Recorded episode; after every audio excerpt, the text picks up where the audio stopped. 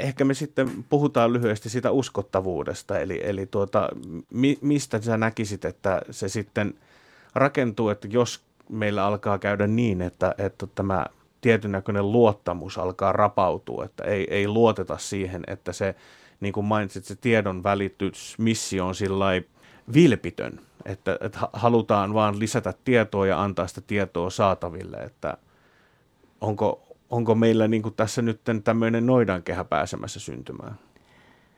Ja se luottamus on hirveän hankala kysymys, kun me nojataan esimerkiksi hirveän sekalaiseen eh, kyselytutkimusdataan, että on tosi paljon erilaisia kyselytutkimuksia, jotka kuitenkin antaa tietysti selkeän trendin, ja se trendi on se, että luottamus mediaan on heikentynyt, ja se kannattaa myöntää.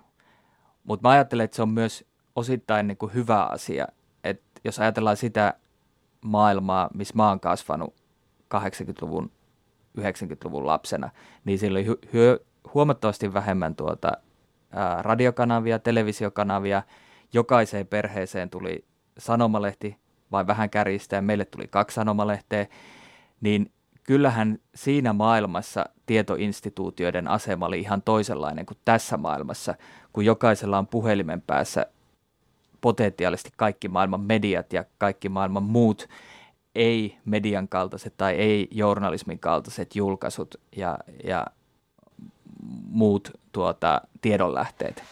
Eli tässä niin kuin isossa murroksessa on selvää, että kaikki tietoinstituutiot kärsii siitä tilanteesta, että tietoa on huomattavasti enemmän saatavilla, tietoympäristö on helpompi manipuloida siinä mielessä, että pystyy luomaan sekaannusta, sisältösekaannusta ja ylipäätään sellaista yleistä hämmennystä.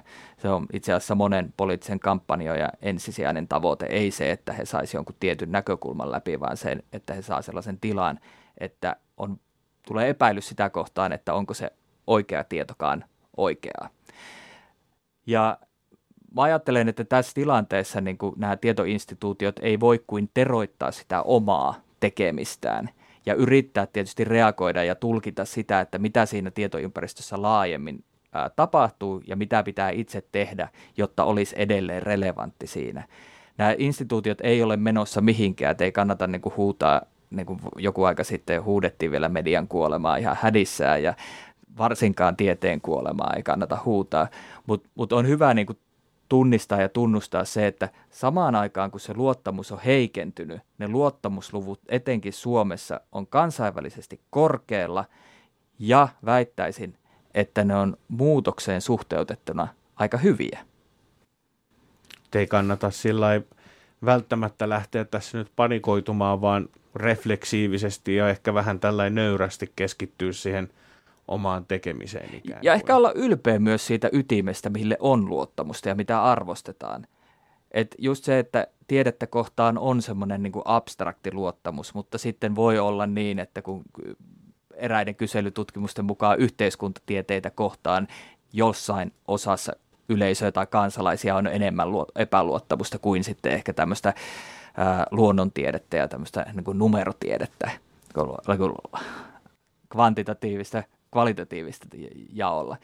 Ja samalla lailla on niin, että nämä perinteiset journalistiset mediat, nämä isot Helsingin Sanomat ja Yle on niitä kaikkein luotetuimpia medioita Suomessa, mutta oikealla laidalla poliittisesti, missä on myös epäilystä ilmastopolitiikkaa kohtaan, maahanmuuttopolitiikkaa kohtaan, niin siellä on suurinta epäluottamusta myös näitä mediainstituutioita kohtaan.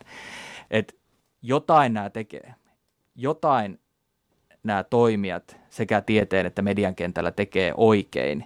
Ja, si- ja, ja siitäkin pitää niin kuin olla jonkin verran ylpeä, mutta sitten olla myös kriittinen tietysti omaa tekemistä kohtaan. Ihan tuosta on vaikea olla eri mieltä millään tavalla, että tämmöinen refleksiivisyys toiminnassa, niin se ei koskaan ole pahetteeksi, etenkin kun ollaan tällä, että helposti syntyy tällä omia vakiintuneita käsityksiä juuri siitä tiedon tuottamisesta ja tiedon välittämisestä, mitä tieteessäkin tapahtuu. Ja, ja molemmat on varmaan ollut aika pönäköitä instituutioita jossain vaiheessa. Siis, että ei mediassa kaikki palautteet heitetty roskiin, kun ei niillä ollut mitään väliä, että kirjeitä tullut toimitukseen, että no ho hoijaa tai puheluita tullut ja niitä on kuunneltu ja sitten laitettu luuri kiinni ja jatkettu samaa mallia. Ja tieteen kentälläkin on varmaan ollut semmoista niin kuin, ää, pientä jäykkyyttä, joka on ollut siinä niin kuin analogisessa yhteiskunnassa ihan ok, mutta ei ehkä ole sitten digitaalisessa yhteiskunnassa. Joo, kyllä se ainakin tässä niin sanotussa kolmannessa missiossa, eli yhteiskunnan kanssa äh, vuoropuhelussa, niin korostuu tämä. Tosin itsekin on vasta siinä vaiheessa nyt tullut akatemiaan, että, että tämä niin kuin norsun luutorni heitot, mitä näitä kuulee, että tulkaa sieltä norsunluutornistaan, norsunluutornistanne ulos, niin kyllä tuntuu sillä jokseenkin absurdeilta. Että. Mutta tieteentekijät on taitavia, kun ne on sekä norsunluutornissa että kammiossa. Että... Se on tot, ehkä se kammio on siellä norsunluutornissa. niin. Mutta tuosta to, itse asiassa tuli sitten myös mieleen se, että, että jos ajatellaan, että miten, miten tällainen rakenne on laajemmin muuttunut sekä mediassa että tieteessä, niin – Yksihän näistä on siis tämä rahoitusmallin kautta ansaita logiikan muuttuminen, että tieteessä nyt ollaan siirrytty todella vahvasti tällaiseen tiedolla johtamisen ideaaleihin ja sitten sellaiseen toimintaan, että halutaan hirveän voimakkaasti tällaista tulosjohdettua tieteen rahoittamista, mikä on tietysti siitä näkökulmasta, että ajatellaan, että tämä on julkinen investointi – yliopistoon, niin siitä sitten halutaan jollain tavalla mitattavaa tulosta ulos. Se, että voidaanko sitä mille, mitenkään järkevästi mitata, niin on ehkä erilainen eri keskustelu, mutta tämä myös sitoutuu mun mielestä tähän, tähän tota, niin kuin, median ja, ja tutkimuksen yhteisluonteiset molemmilla on tapahtunut melko radikaali muutos ansaintalogiikassa, että kuten mainitsit, niin aiemmin näillä instituutioilla on ollut sellainen niin tavallaan luotettu ja, ja kunnioitettu asema ja nyt sitten yhtäkkiä ruvetaan puhumaan siitä, että miten, miten, miten mediatalot voivat tehdä uutistuotannolla taloudellisesti kestävää toimintaa. Eli ruvetaan miettimään sitä, että toisaalta halutaan jakaa sitä tietoa ja tehdä sitä julkiseksi, mutta toisaalta ansaintalogiikka saattaa vaatia, että nousee näitä maksumuureja – sitten ainakin jonkun sisällön eteen. Ja tutkimuksessa sitten taas on meillä ollut kovin vahvasti se toiseen suuntaan menevä trendi, että haluttu purkaa ne maksumuurit, eli siirtyy tähän avoimen julkaisemisen aikakauteen, mutta sen seurauksena sitten kaikki aiemmat ansaintamallit, kuin esimerkiksi tieteellisillä lehdillä, niin on täysin murtuneet, eli kun aikaisemmin on ajateltu, että sä kuulut vaikkapa johonkin tieteelliseen yhdistykseen, saat sen yhdistyksen lehden, maksat jäsenmaksun, niin nyt se lehti on siirtynyt täysin avoimesti levitykseen, digitaaliseen levitykseen, niin siinä tulee sitten semmoinen kysymys, että minkä takia kukaan enää maksaisi jäsenmaksua tälle lehdelle. Ja siinä sitten tulee semmoinen kysymys, että mitkä on sitten ne resurssit toteuttaa sitä lehteä, että ainakin ajattelin, että tässä olisi tällaista – samankaltaisuutta journalismin kanssa, että, että ansaintalogiikat vähän eri suuntaan menne, mutta joka tapauksessa ovat kovasti muuttuneet. Joo, mä ajattelen, että ne on aika erilaisia silti, että, että journalismissa data ohjaa ihan tosi paljon kuitenkin nykyään, että tuo, tuolla jotkut päätoimittajat painottaa sitä, että itse asiassa sieltä datasta yritetään löytää maksuhalukkuutta ja tehdä sellaisia juttuja, jotka lisää yleisön maksuhalukkuutta, mikä on aika semmoinen niin kuin – suoraviivainen tapa palvella journalistisesti yleisöä. Mutta mut siinä on kuitenkin se, että et, et kaikki seuraa sitä dataa ja mitä luetaan ja kulutetaan. On varmasti niin, että aikanaan tehtiin paljon juttuja, joita ei oikeasti hirveästi luettu, mutta ne oli osa sitä sanomalehteä tai osa sitä uutislähetystä. Ja, ja se niin meni yhdestä korvasta sisään ja toisesta ulos ja siitä ei paljon jäänyt. Että se data antaa meille tosi paljon enemmän ää, tietoa siitä, mitä tapahtuu. Mutta tämmöinen ei ole ehkä tieteen ympäristössä niinkään ää, olennaista. Ehkä enemmän niin kuin, kun mulla on toinen jalka tieteen sisällä, niin mä ajattelen, että että siinä on hirveän paljon hyvää siinä, että on myös semmoista strategista tutkimusta ja on niin kuin tapoja, millä tiedeyhteisöä tuodaan lähemmäksi päätöksentekoa, mutta se, mistä mä tässä niin kuin kilpailussa rahassa ehkä on enemmän huolissaan, on se, että, että ihan hirveän paljon tuntuu olevan, että juostaan niin kuin muutama vuosi porukalla yhteisuuntaan ja sitten vaihdetaan taas pikkusen kurssia ja juostaa toiseen suuntaan. Ja sitten tämä covid-rahoitus on nyt myös sellainen, että, että sitten niin joka puolelta nousee sitten niitä covid-rahoitushankkeita, koska sille on rahaa tarjolla. Että et se kilpailu on vähän semmoista, niin kuin, että siinä on varmaan niin hyviä puolia, mutta joskus tuntuu, että näistä joistakin tutkijoista saisi kuitenkin vähän enemmän irti, jos niille annettaisiin vähän enemmän sitä vapautta käyttää sitä rahaa sellaisiin tutkimussuuntiin, mitkä heitä kiinnostaa ja mitkä sitten palvelisi pitemmällä aikavälillä yhteiskuntaa kuin se, että he tutkii nyt kaksi vuotta populismia ja sitten kaksi vuotta hybridimediaa ja kahden vuoden päästä taas jotain ihan muuta ja niin edelleen. Että siinä on niinku semmoisia hulluja juttuja. No tiedelehdet on mulle vähän ehkä vieraampi juttu. Tunnistan tämän huolen kyllä, että, että en ole tainnut itsekään maksaa jäsenmaksua väitös, väitöskirjan tekemisen jälkeen ja, ja tota, kuitenkin pidän julkaisuja arvokkaina, mutta siinä on sitten taas se kansainvälinen puoli, eikö olekin, että, että siellä on ollut myös näitä tiedelehtiä, jotka on tehnyt valtavan paljon rahaa aikana, ja samaan aikaan se raha ei ole valunut kellekään, että täällähän tiedelehden julkaiseminen on vähän niin kuin vapaaehtoistyötä, mutta sitten siellä isossa maailmassa se on ollut tieteen tekijöiden näkökulmasta vapaaehtoistyötä, mutta se on tuottanut silti valtavan määrän rahaa jollekin instituutiolle. Joo, tämähän pitää ihan tismalleen paikkaansa, että tietysti Suomessa ollaan niin pienellä kielialueella, että jos me halutaan julkaista suomenkielistä tutkimusta, niin sillä on niin paljon rajatumpi yleisö, ja varsinkin sitten kun ajatellaan, että kuitenkin tehdään tieteen, tieteen alakohtaisia julkaisuja, niin se yleisö kutistuu vielä entisestään. Ja toi on, siis meillähän oli itse asiassa, oliko se tämän vuoden alussa, kun tota, Suomen yliopistokirjastoilla oli vaikeuksia esimerkiksi saada sopimuksia joidenkin näiden suurimpien – journaalikustantajien kanssa, että me saataisiin nämä journaalit saataville. Että kyllä tässä myös on sitten se, niin kuin, on, on myös tällä tieteen alalla, tai ehkä he ovat enemmän sillä kustannusalalla kuin tieteen alalla, niin on sellaisia selkeitä pyrkimyksiä, missä taas nousee sitten näitä esteitä sille tiedon saannille, että, että se ei tietysti välttämättä suureen yleisöön heti suoraan vaikuta, mutta se vaikuttaa sitä kautta, että jos, jos tutkijoilla ei ole – pääsyä uusimpaan ja myöskin klassiseen tutkimukseen omalla alallaan, niin kyllähän sitten näkyy siinä tutkimuksessa. Mutta mut jos ajatellaan tästä hierarkia vastaan verkostoasetelmaa, mikä toimii osittain sen niin kuin mediainstituutio ja tiedeinstituutio vastaisesti tällä hetkellä siellä internetissä, että verkosto saa enemmän valtaa ja nämä instituutiot menettää valtaa, niin suhteessa niihin isoihin kustantajiin, tiedekustantajiin, niin tämähän voimauttaa enemmän niitä kaikkia tieteentekijöitä, jos se rakenne pystytään jonkin verran murtamaan. Että kyllähän monet tieteentekijät on, on puhunut tämän Open Accessin puolesta sen takia, että he on niin kuin vuosikausi, vuosikymmeniä ruokkinut näitä lehtiä ilmaisella työllä. Ja nyt nämä kustantajat pystyy sitten sanelemaan ne hinnat tai pyrkii sanelemaan ne hinnat niin, että nämä tieteentekijät itse eivät saa edes nähdä niitä tuotoksia. Niin onhan se tava, tavallaan niin kuin siinä on semmoinen hierarkia, mikä ehkä jollain tavalla niin kuin se tasapainon on pakko muuttua jossain vaiheessa. Kyllä.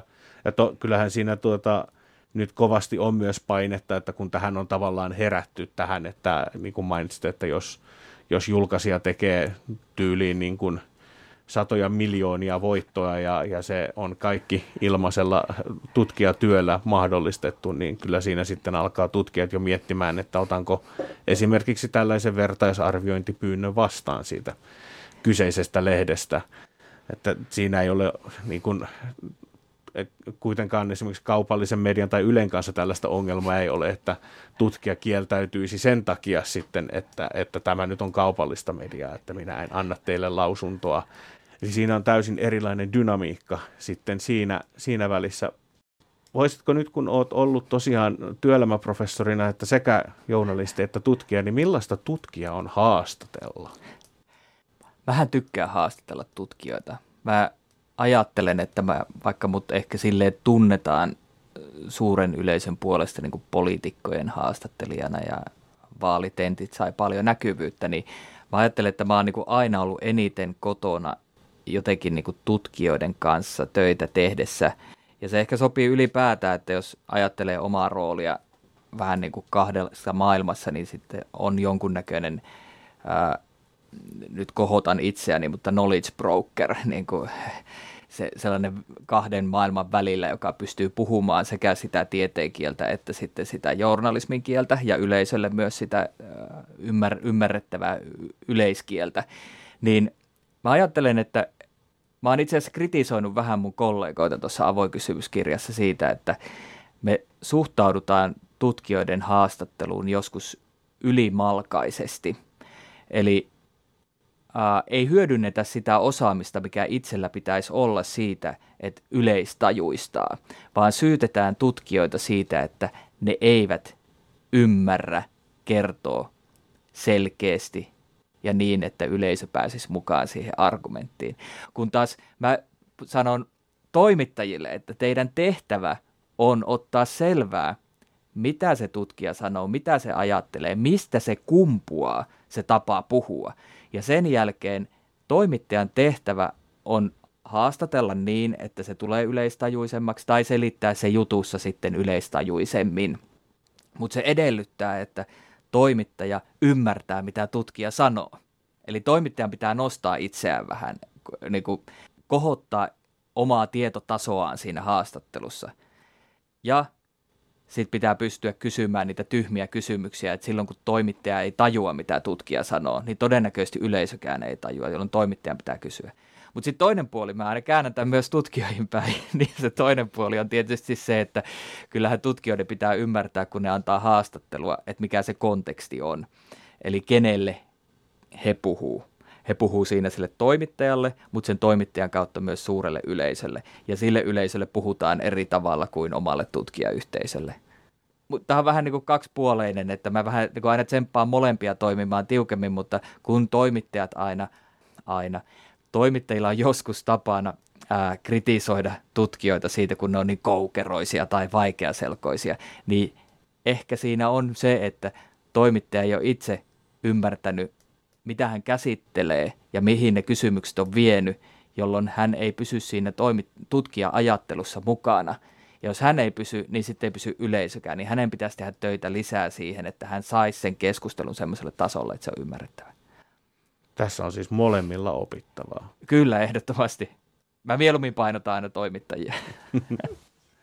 Tällaisena viimeisenä kysymyksenä heittäisin meille pohdittavaksi vähän tällaisen häpeilemättä itseäni mainostavan ajatuksen, että, että omassa väitöskirjassanikin puhun siitä, että talousjournalismissa vaikuttaa olevan tiettyjä lainalaisuuksia. Toisin sanoen siis siellä esimerkiksi tällainen markkinoiden lainalaisuuksien melko yksipuoleinen toistuminen ja toisentaminen tuntuu näkyvän suomalaisessa talousjournalismissa melko voimakkaasti, eli siinä missä journalismi linkkautuu demokratiaan, niin talousjournalismi tarkemmin vaikuttaisi linkkautuvan aika tavanomaiseen käsitykseen markkinalogiikasta. Ja tietysti tämä on ihan ymmärrettävä osin sen kautta, että saadakseen haastatteluja monien toimittajien on puhuttava niin sanotusti samaa kieltä talousvaikuttajien kanssa, ja osin taas sen kautta, että mediataloissa on Suomessa käyty viimeisen 20 vuoden aikana lukuisia YT-neuvotteluja ja kenttä on aika vahvasti keskittynyt, joten markkinalogiikka on siis tullut luokse toimituksiin monesti aika kouraan tuntuvin tavoin, että olisiko tähän vielä jotain viimeisiä ajatuksia? No ehkä se, että siihenhän liittyy siihen objektiivisuuspuheeseen joskus semmoinen ajatus, että journalismi voisi olla tällaisista asioista kuin markkinatalous, markkinalogiikka niin kuin irrallinen. Ja siitä on kritisoitu esimerkiksi sillä, että se on sellainen view from nowhere, eli näkemys ei mistään. Ja helposti, jos otetaan semmoinen view from nowhere, niin esitetään asioita totuuksina, ää, problematisoimatta niitä. Ja semmoinen niin tietoinen view from somewhere, eli että tullaan jostakin – olisi kuitenkin sekä yleisön että meidän niin kuin journalistisen yhteisön kannalta positiivinen. Eli tunnustettaisiin ja tunnistettaisiin se, että journalismi on tietynlainen instituutio yhteiskunnassa. Että se on siis, mä aina puhun siitä siinä kolumnissakin, mikä mainittiin aiemmin, että, että journalismi on osa liberaalia demokratiaa siinä mielessä, että, että se on se niin kuin neljäs valtiomahti. Eli sillä on niin kuin osuus siitä, että minkälaiseksi liberaalidemokratia on muodostunut. Se on samaan aikaan sen vallan vahtia, mutta se on myös jonkin verran sen vallan puolustaja. Ja sitten kun me puhutaan taas liberaalista demokratiasta ja instituutiosta, niin se ideaalinäkökulmahan on se, että siinä on se vallan kolmijako ja muuta. Mutta liberaali demokratia voi myös liittää hyvinkin markkinatalouden. Ja siinä mielessä on varmasti niin, että journalismi on niin kuin läntisessä mallissaan myös jonkin verran jonkinlaisen markkinatalousmallin puolustaja, mutta siinä, se on niin syvällä siinä katseessa ja perinteessä, että sitä ei ehkä toimittajat tai toimittajayhteisö aina tunnista. Ja sitten voi olla, että kun sitä ei tavallaan tunnusteta ja nähdä, että tämä on meidän positio, niin tulee sellainen, että toimittajatkin ajattelee, että sellaiset arvolatautuneet näkemykset, niin esitetään vähän niin kuin totuuksina tai ei tunnisteta sitä arvolatausta, mikä sisältyy siihen positioon, koska on se ajatus, että näinhän nämä asiat ovat. Joo, oli oikein, oikein hyvä vastaus, hyvää pohdintaa, että, että koska tämä on selkeästi sellainen asia, mikä myös niin kuin linkkautuu myös tähän, niin kuin, tähän eliitti monoliittiin jälleen kerran, että tulee sitten semmoinen olo, että journalisti, tai jo, siis tuossa toimitukset toistaa tällä teitä tiettyjä asioita ja muuta vastaavaa. Ja on ehkä helpompi sanoa, että että me tunnustetaan ihmisoikeudet tai että me tunnustetaan ää, tiede parhaimpana tiedon tuottamisen menetelmänä. Mutta tulee tosi paljon vaikeampaa, kun ruvettaisiin puhumaan siitä, että mikä on journalismi ja markkinatalouden suhde. Hmm. Koska sitä ei ole mun mielestä myöskään problematisoitu sillä tasolla.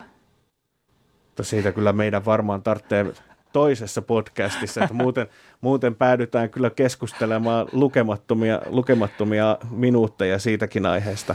Mutta tässä meillä oli tiukkaa aihetta, kunnon keskustelua jo oikein urakalla. Mä haluan tähän loppuun kiittää haastateltavaani Olli Seuria. Kiitos Olli, että löysit aikaa tälle keskustelulle. Kiitos, kiva käydä. Ja minä olin Politiikasta lehden vastaava päätoimittaja Mikko Poutanen ja tämä oli Politiikasta podcast.